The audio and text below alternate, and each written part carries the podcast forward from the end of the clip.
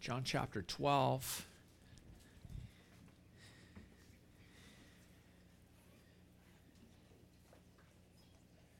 Why don't you guys stand with me this morning? Let's stand. I, I kind of I, originally my planning was going to keep going into chapter 13, but I just can't we can't get there this morning. So we're just going to wrap up chapter 12, and so uh, we'll read through to the end of the chapter here. It says this. Uh, we'll start start partway through verse 36. It said, "When Jesus said these things, he departed and hid himself from them." Though he, though he had done so many signs before them, they still did not believe in him so that the word uh, spoken by the prophet Isaiah might be fulfilled. Lord, who has believed what he heard from us, and to whom has the arm of the Lord been revealed? Therefore they could not believe. For again Isaiah said, He has blinded their eyes and hardened their hearts, lest they see with their eyes and understand with their heart and turn, and I would heal them. Isaiah said these things because he saw his glory and spoke of him. Nevertheless, Many, even of the authorities, believed in him, but for fear of the Pharisees, they did not confess it, so that they would not be put out of the synagogue, for they loved the glory that comes from man more than the glory that comes from God. And Jesus cried out and said, Whoever believes in me believes not in me, but in him who sent me, and whoever sees me sees him who sent me. I have come into the world as light so that whoever believes in me may not remain in darkness. If anyone hears my words and does not keep them, I do not judge him. For I did not come to judge the world, but to save the world. The one who rejects me and does not receive my words has a judge. The word that I have spoken will judge him on the last day. For I have not spoken on my own authority, but the Father who sent me has himself given me a commandment what to say and what to speak, and I know that his commandment is eternal life. What I say, therefore, I say as the Father has told me. Lord, we just thank you for your word this morning. God, we pray that you would open the eyes and the ears of our heart, Lord, to understand, to see you, Lord, that we would have, that your Holy Spirit would give us a spirit of revelation that we might know Jesus better that we might understand who you are more, Lord, that salvation and the gospel would become clearer for us, Lord. I pray, God, that, uh, yeah, just that your Holy Spirit would anoint this time, that Jesus would be glorified. And so we ask these things in your name. Amen. Amen. Right on. You guys can be seated. Is it cold in here? Are we okay? Are we good? I saw, sorry, I saw Jay messing with the thermostat Is that door open over here? Is it freezing? Greg, do you mind closing that? Just yeah, okay. Not yet. I think we're gonna get there, so you know it's not like it's that warm out. Sweet.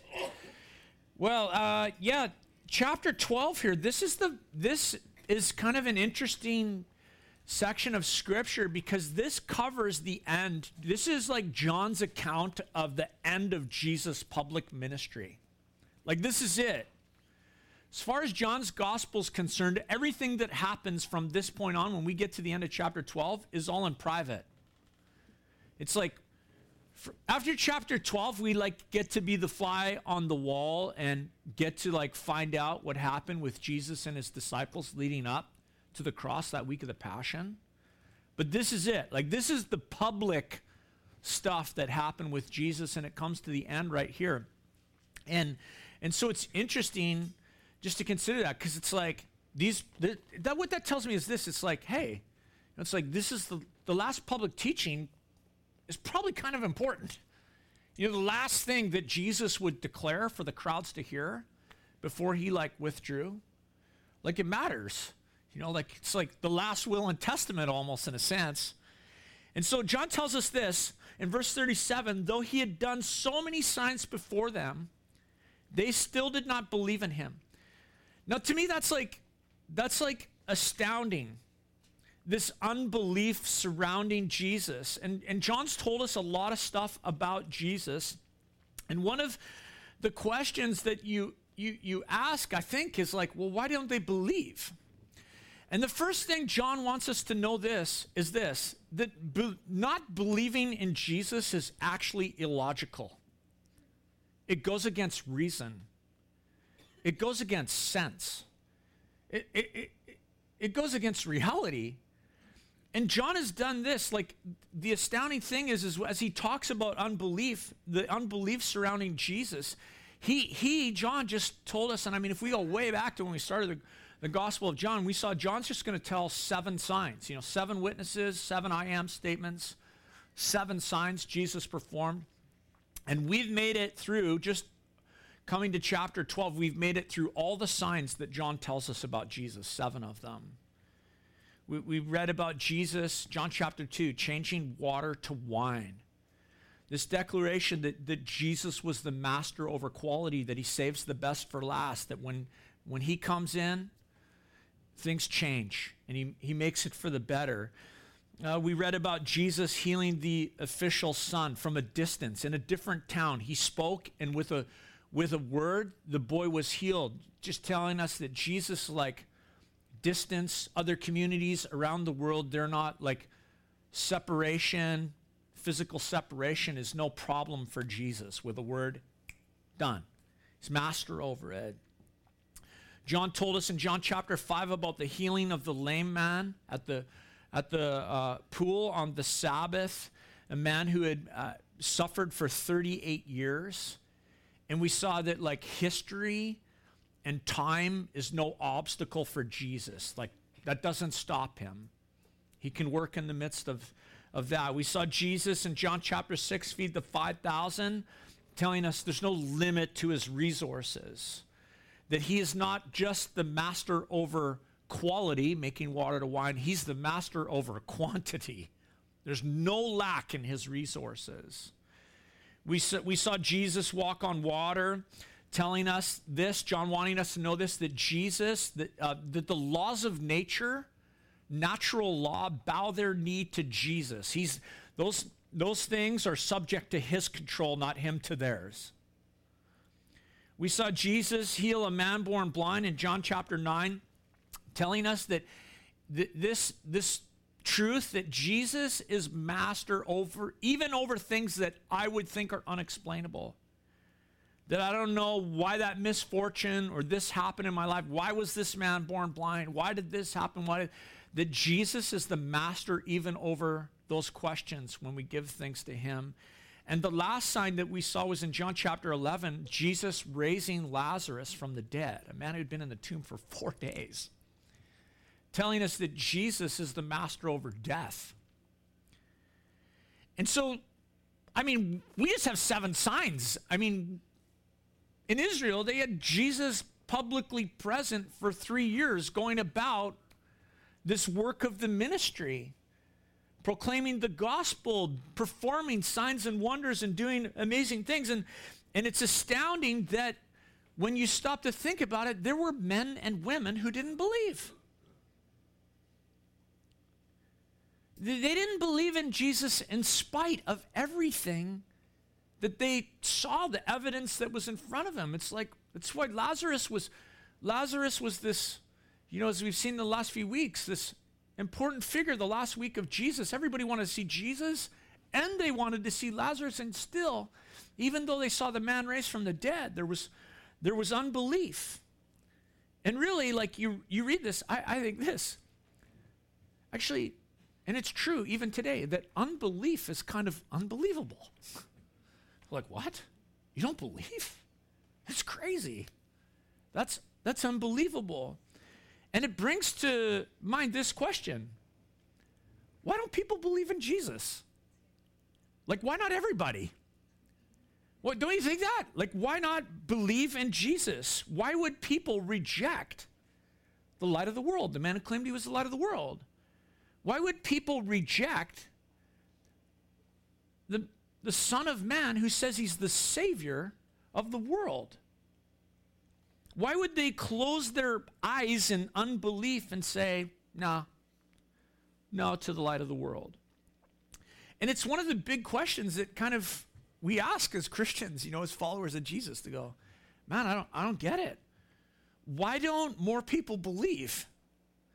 Why is it that you could like talk to people about Jesus and about the gospel and they don't respond? Remember when you came to Jesus? I don't know how old you were. If you were a little kid or a teenager, or maybe it's something new for you. But when you when you like come to discover Jesus, what you find is this is like you want to tell people, like, hey, I met Jesus. And this happened for me. And he's done this in in my life. And I feel like forgiveness from the past and I feel his peace and like my character's changing and it's like I read the Bible and this book's like living to me and like God's helping me. And you want to tell people about Jesus. And you say, Jesus said he's the way. And they're like, the way? There's lots of ways.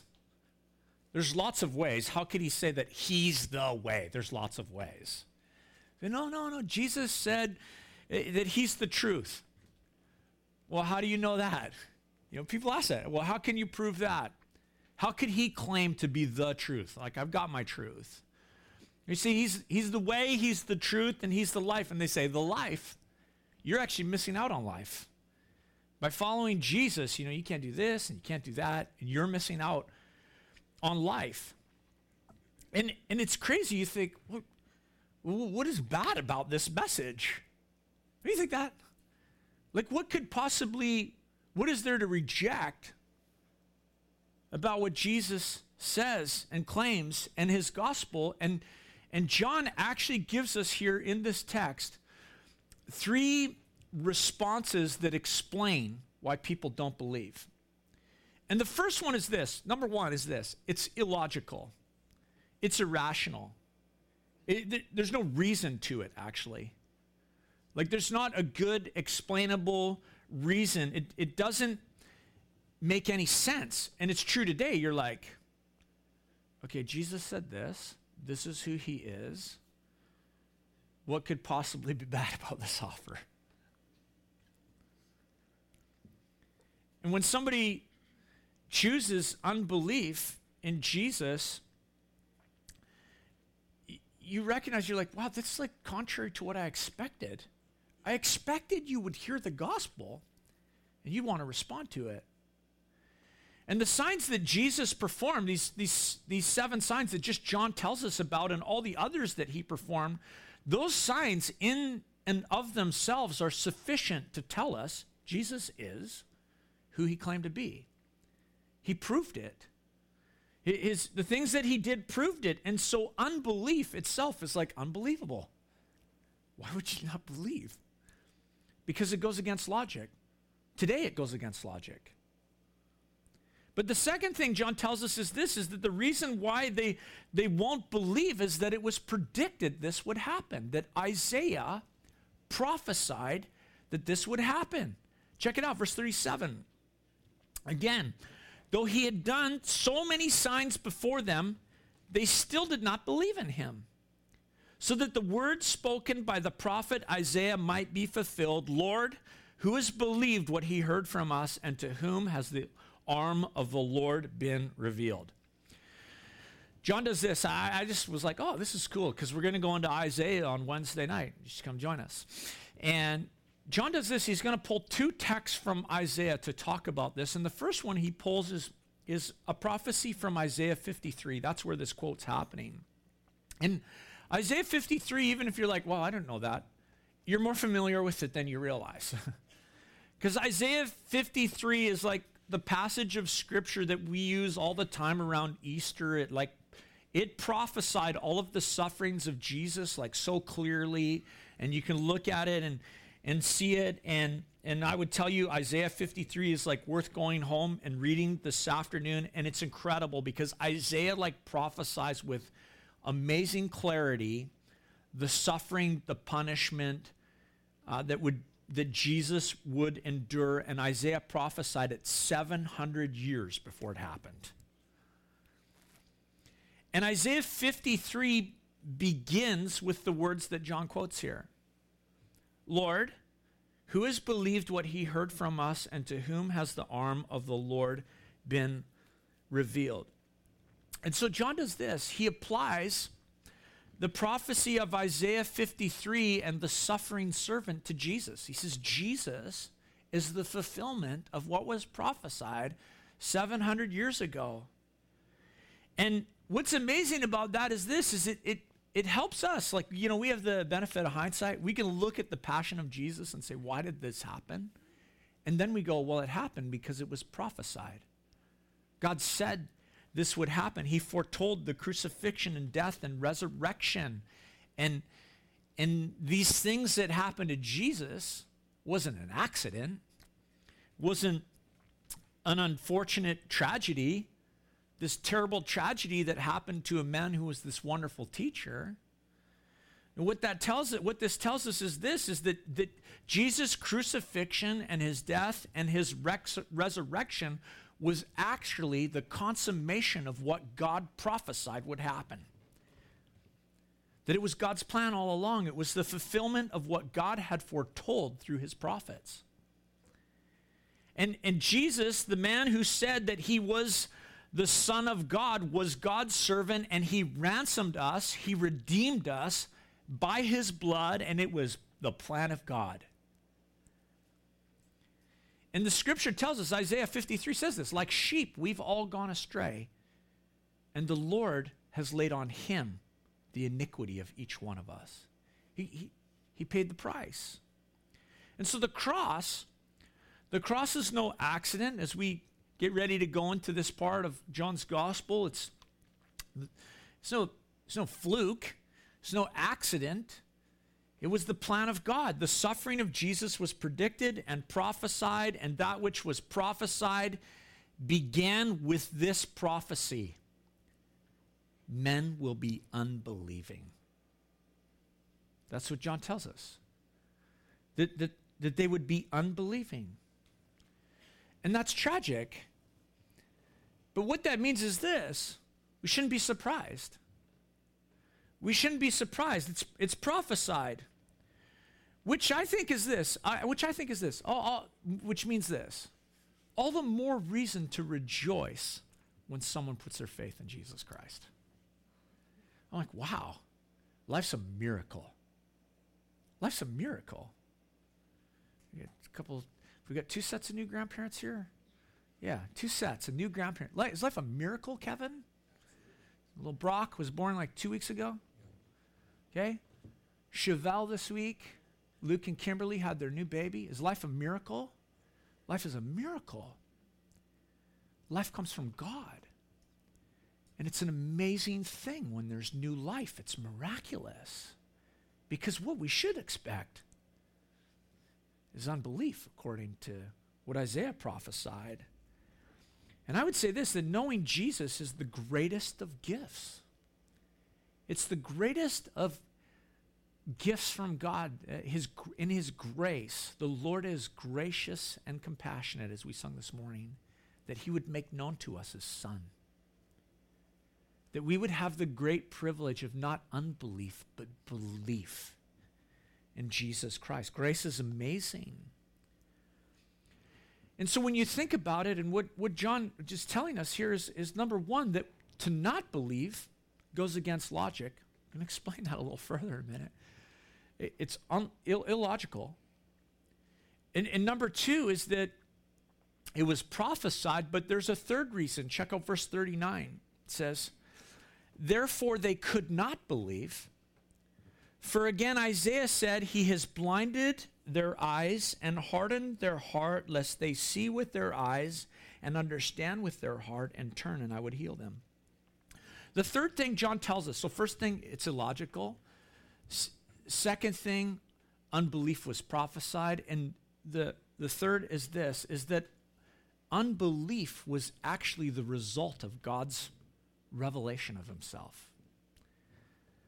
Which sounds so weird. What? God revealed himself and the result was unbelief? Yeah. That's exactly what he's saying here. You, you would think that the revelation of God through his son Jesus would result in belief, but it actually led to the opposite. John says this they could not believe. They could not believe. Look at verse 37. You'll see that you'll see this. Those who did not believe turned into those who could not believe.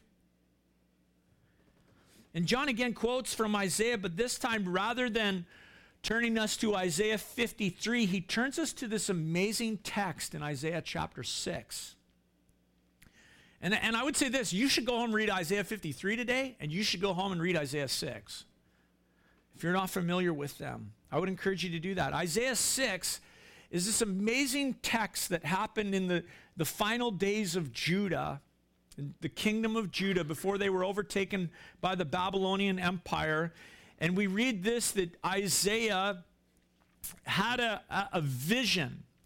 And in this vision, he saw the glory of God. He beheld God and he, he saw himself in light of who God was, and he came undone. He said, Woe is me, I'm an unclean man, as he saw the glory of God. And the Lord sent an angel, and the angel took a coal from the fire and cleansed his lips, and purified him. And then the Lord said this whom shall we send? Whom shall go for us? And Isaiah said that famous line Here I am, send me. Send me. And Isaiah was cleansed and he was commissioned and he was given this task go and proclaim the word of God. Go to your people and proclaim the word of God, even though your kingdom is in the midst of its decline. Go and proclaim the, the, the word of the Lord. But the Lord told him this in this prophecy that's quoted here. You need to know this. You're going to preach, and there's going to be no results. Isn't that awesome? You're going to preach, and there'll be no results. That's like, wow, thanks a lot, Lord. You know, I was just thinking about it, I'm like, no wonder Isaiah needed to see the glory of God because he just quit otherwise, right? It's like, are you kidding me, Lord? You know, Imagine coming to church all prep, prep to preach. There's just nobody here. No one. Week after week, Isaiah was like a man banging his head against the wall, declaring words from the Lord and nobody listening, no results. And in fact, as he as he preached, rather than belief, the exact opposite happened to the contrary, the more he preached, the less people responded, the less they believed. And it's crazy to think this that the very message that was meant to save people would actually drive them further from God. And so imagine the disappointment for Isaiah. But John tells us the same principle was true in the ministry of Jesus. Jesus' message his preaching, the signs, it was all clear, it was all logical, and yet it was met by stubborn hearts of unregenerate men and women, and they refused the message of God. You know, we ask this question like, why won't they believe?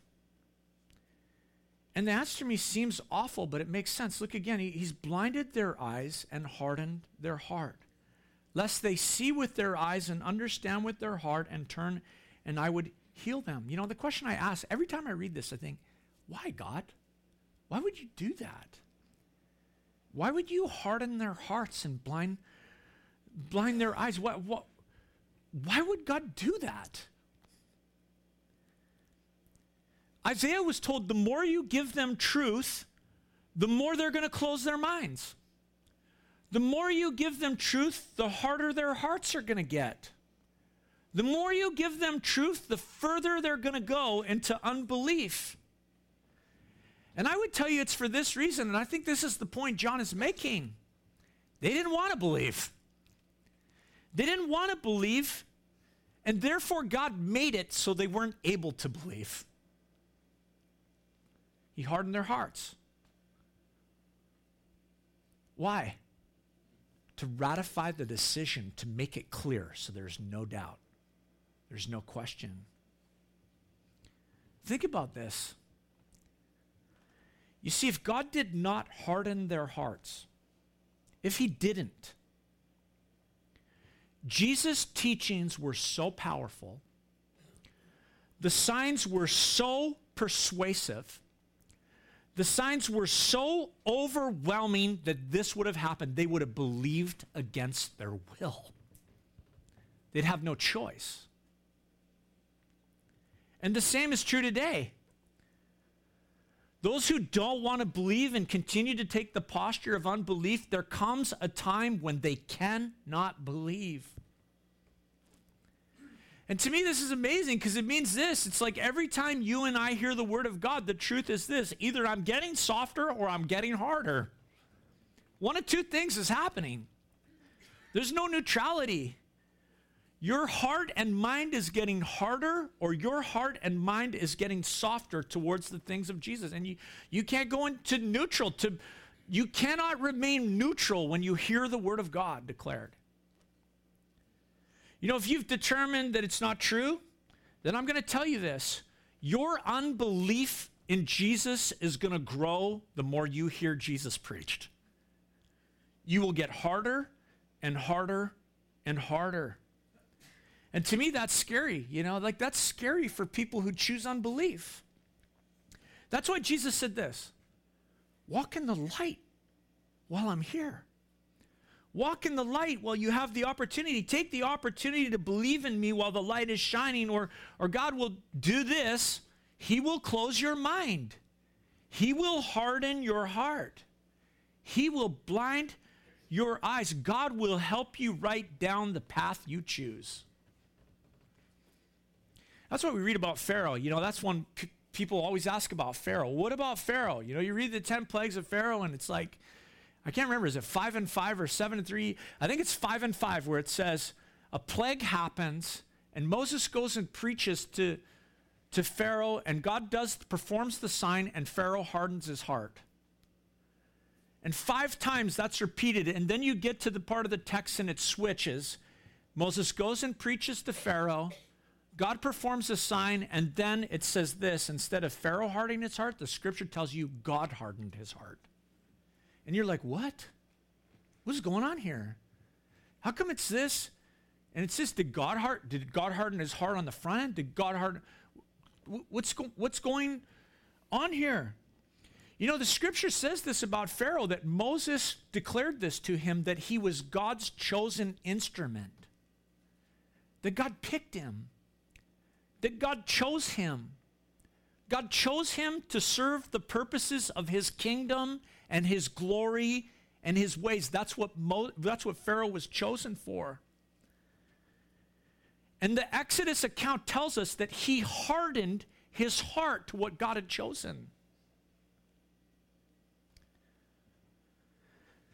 Every time he heard the word of God, he hardened his heart. Time after time, Moses came to him and delivered the word, performed the sign. And you know that if you don't, I mean, if you know these signs, they're crazy.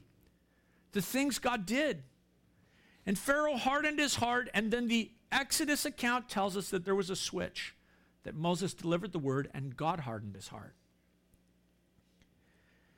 And it's the reason why that happened is this the same reason with Jesus' signs the plagues were so persuasive. The plagues that happened to Pharaoh and the Egyptians were so powerful, they could not be argued, they could not logically be taken down.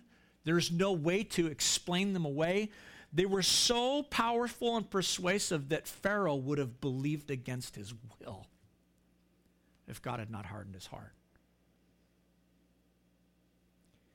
That's what the scripture tells us today.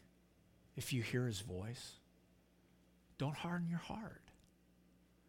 Don't harden your heart. Don't, don't harden your heart because God will help you down the path that you choose. If you open your heart to Jesus, he'll share with you more and more of himself. He said, if you, if I'll reveal myself to you and the Father will reveal himself to you. If you open your heart and mind to Jesus, Jesus will open it further and further and reveal himself to you. Don't be closed to the truth of Jesus. That's what I want to tell you this morning. If I could like plead with you, if I could beg with you, if the Spirit of God could communicate anything to you this morning, do not close your heart to Jesus. Because if you close your heart, He'll help you down the path you choose. And there's no way to water that down. You know, that's that's the message that you can't be neutral with Jesus. You you hear the word of God, you you accept it, you grow, and you walk in the light, or or you reject it. Now look at verse 41. Jesus says this, or John tells us this. Isaiah said these things because he saw the glory, he saw his glory and spoke of him. Isaiah said these things because he saw his glory and spoke of him.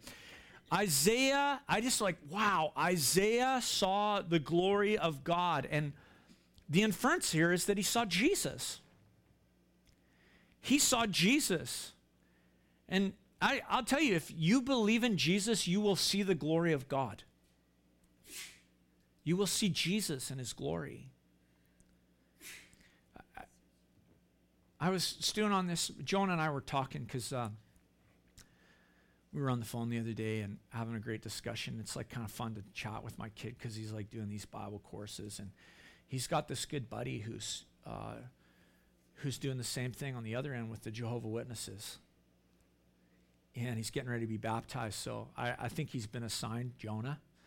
And so he's like, hey, what about this? What about this? So we're like, I'm like helping him along. Okay, well, you need to, I'd go here and to think about this. And so Jonah and I were we're, we're chatting on Friday, and I said, hey, man, you should ask him this, because I'm like reading this in, I, in, in John chapter 12. Ask him whose glory did Isaiah see? Whose glory did Isaiah see? Because John, John here tells us that Isaiah saw the glory of Jesus in John chapter 6. Or, sorry, in Isaiah chapter 6. But it's clearly Jehovah. So, you know, I was stewing on this. This morning I'm walking to the church. Well, I guess who's out on the street doing their thing? So I'm like, okay, okay, Lord, you want me? Okay, I'll go here. So I stopped on the way to the church. I said, hey, can I ask you guys a Bible question? They're like, yeah, sure. I'm like, how come John says that Jesus, that Isaiah saw the, the glory of Jesus? Isn't Isaiah 6, isn't that Jehovah? Are they the same person? Because I'm like confused. I was reading that in my Bible, and I get the sense that they're the same person. So like, what? Well, uh, uh, well, and out they pull. They got a commentary that they can pull up like right away, and uh, they gave me an answer, which was interesting. Their answer was this: They said, well, the pronouns like plural, so it means that Jesus must have been there at the same time. I'm like, uh, yeah, it's called the triune God, man. I mean, I didn't, I, you know, I didn't get pushy or anything like that, but it was, it was just so interesting. And I would just tell you that this is an awesome text uh, to point people to and defend the deity of Jesus. Is he God? Well, John tells us that Isaiah saw him in his glory, that Jesus is Jehovah. Inspired by the Holy Spirit, that's what John says. And inspired by the Holy Spirit, John, so John tells us about one type of rejection, a closed heart, but then he tells us about another type of rejection of Jesus. It's called the closed mouth. Look at verse 42. Nevertheless, many, even of the authorities, believed in him, but for fear of the Pharisees, they did not confess it, so that they would not be put out of the synagogue, for they love the glory that comes from man more than the glory that comes from God.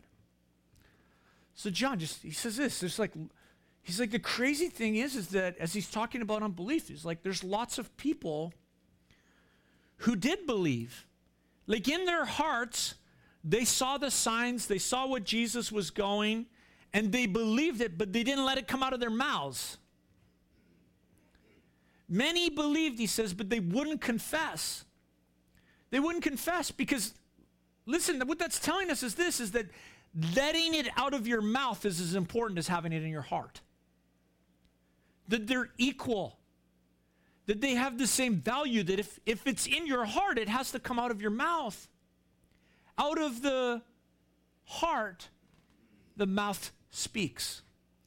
If it's in your heart, it's got to come out of your mouth. And the Word of God says this that if you believe in your heart, you know, Romans chapter 10, verse 9 10, if you believe in your heart that God raised him from the dead and confess with your mouth Jesus is Lord, you will be saved.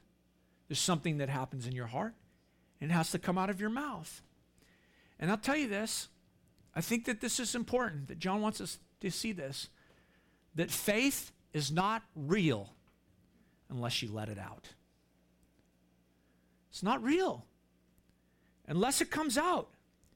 Jesus said it this way He said, If you confess me before men, I'll confess you before my Father. But if you deny me before men, I'll deny you before my Father. See, confession is an absolute necessity to have vital, living faith in Jesus Christ. I mean, you're straight up, you're not really a believer and a follower of Jesus unless it comes out of your mouth. Unless you can confess, Jesus is Lord. I believe it in my heart and I confess it with my mouth. And you can believe, you know, you could you could believe all the intellectual stuff you want about Jesus. But if you don't confess it with your mouth, if you don't let it out, well, John's commentary is actually scathing what John says. I'm like, ouch. I read that and I'm like, whoa. I, uh, he says they, they, lo- they wouldn't speak it, they wouldn't confess it because they love the glory that comes from men more than the glory that comes from God. That's tragic. The unbelief that John is talking about, it's, it's, it's twofold. It's like a closed heart on one hand and a closed mouth on the other. And, and the tragic thing about the closed mouth is that it's, it has to do with the fear of men. You're afraid of people. You love the glory that comes from men more than the glory that comes from God. And so John gives us this picture two types of people one that has closed hearts, another that has a closed mouth. And they're one and the same. They're people who reject the truth of Jesus, unbelieving. One closes their hearts, doesn't let the truth of Jesus in. One closes their mouth, doesn't let the truth of Jesus out. Because they're more concerned about people than God, more anxious and afraid of people than having the fear of the Lord. So we get this picture of belief like for those of for those who believe we recognize this. My heart's got to be open. My mouth has got to be open. And this topic i mean it's not very comfortable. I have to say i'm like oh man. Lord. Okay. But it's the truth. And it's amazing that this topic was the very last thing that Jesus publicly taught. This was it. This was the last message that Jesus declared. And I, I just think this, this is like the final will and testament. You need to hear this because it's the last thing I'm going to tell you. Look, look at verse 30. So sit up, pay attention, is the idea here. Jesus cried out and said, Whoever believes in me, believes not in me, but in him who sent me. And whoever sees me sees him who sent me. I have come into the world as light, so that whoever believes in me may not remain in darkness. If anyone hears my word and does not keep them, I do not judge him. For I did not come to judge the world, but to save the world. The one who rejects me, does not receive my words, has a judge. The word that I have spoken will judge him on that last day, for I have not spoken of my own authority. But the Father who sent me has himself given me a commandment what to say and what to speak.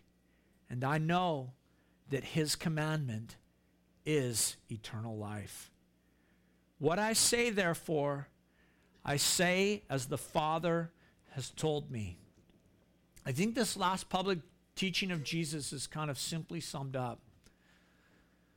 Two points. The first, Jesus is saying this He's saying, to meet me is to meet God. To meet me is to meet the Father. To see me, to see Jesus, is to see God. To, to hear his voice, to listen to Jesus, is to listen to God. And that means this that your attitude towards Jesus is your attitude towards God. If you listen to him, If you believe in him, Jesus said, then you won't walk in darkness. You won't. He said, I, I, I came to save people. I love that about Jesus. Don't you love that? He's like, I came to save. I don't come to judge. I, I, I came to save. But that doesn't mean there won't be a judgment, because he infers that, that there will be a judgment.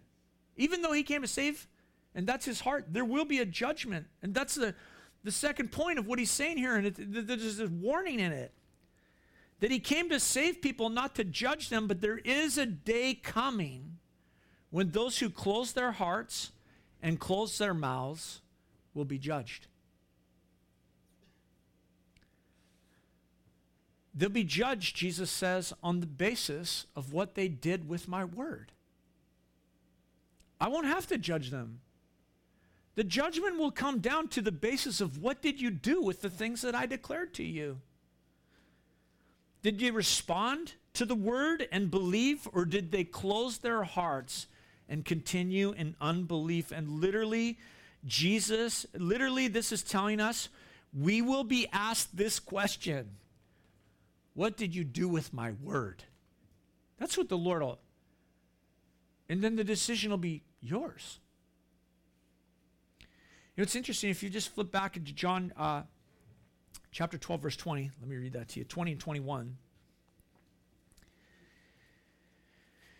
It kind of sets the stage for where this whole conversation went. And the, the conversation was this we looked at it last week. Now, among those who went to worship at the feast were some Greeks.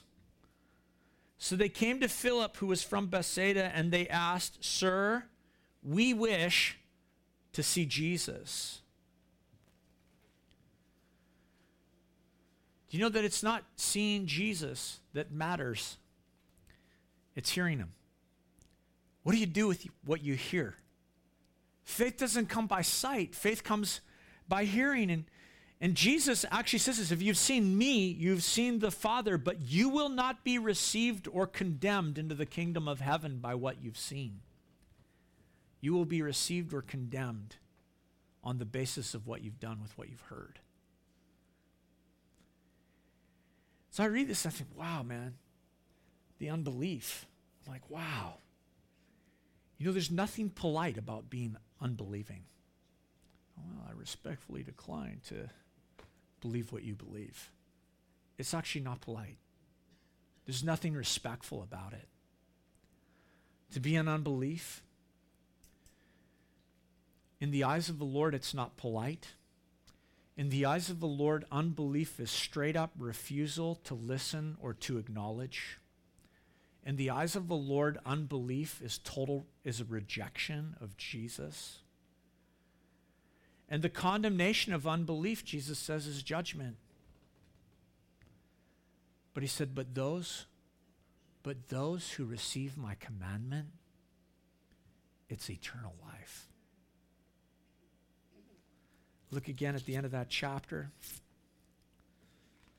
He says, And I know that his commandment is eternal life eternal life. It's interesting. This is where, like, this is it public ministry, over. and then Jesus grabs the boys. It's like I was making me think of uh, my, my hockey and coaching. It's like, okay, boys, we're going to retreat back to the dressing room and we're going to go over the game plan. And John tells us the rest of, the rest of John's gospel is the chalk talk before the game. Boys, I'm going to the cross. Now, here's the plan Jesus is like uh, d- drawing it out, the pregame speech. Just, just so we got this clear, guys, you got to have the pregame picture of about what's about to happen. And, and Jesus withdraws with the 12, but he ends his public ministry with this declaration The commandment of God is eternal life. What have you done with the message of Jesus? That's all. That's all. It's just what it comes down to. The gospel. The message of the gospel that God loves you, that you're made in his image. That you're made, you're designed for relationship with the living God. And sin, rebellion from God severs that relationship, it breaks it, it damages it. it it's a relationship that is beyond repair due to my sin and your sin. But Jesus did this. He came to restore that relationship. Gave his life on a cross, was buried, was raised from the dead, victorious over sin. He bore in himself our sin. We're like sheep, we went astray, and God laid on him the iniquity of us all, and he paid the price. He ransomed us with his blood. And the message of the gospel is simply this that if we'll put our faith in Jesus Christ, if we'll believe him, if we'll open our hearts, Jesus, I believe you died for my sin, that God raised you from the dead. And if we confess with our mouths, Jesus, your Lord, the scripture says you will be saved. You will be saved. And you know, I think to me, God is so loving. God loves the world. God loves the world. And this, like, you think, wow, the way he acts with hardening and softening, and I'm telling you, it's an act of love.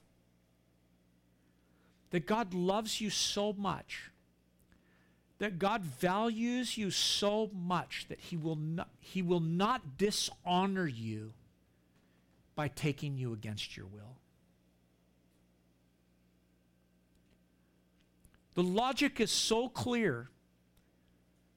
It's the logic is so powerful. The message of the gospel is so powerful. The gospel is the power of God that when you hear the gospel of Jesus Christ and you look at the life of Jesus Christ and the signs that he performed, you will be taken against your will into the kingdom of God.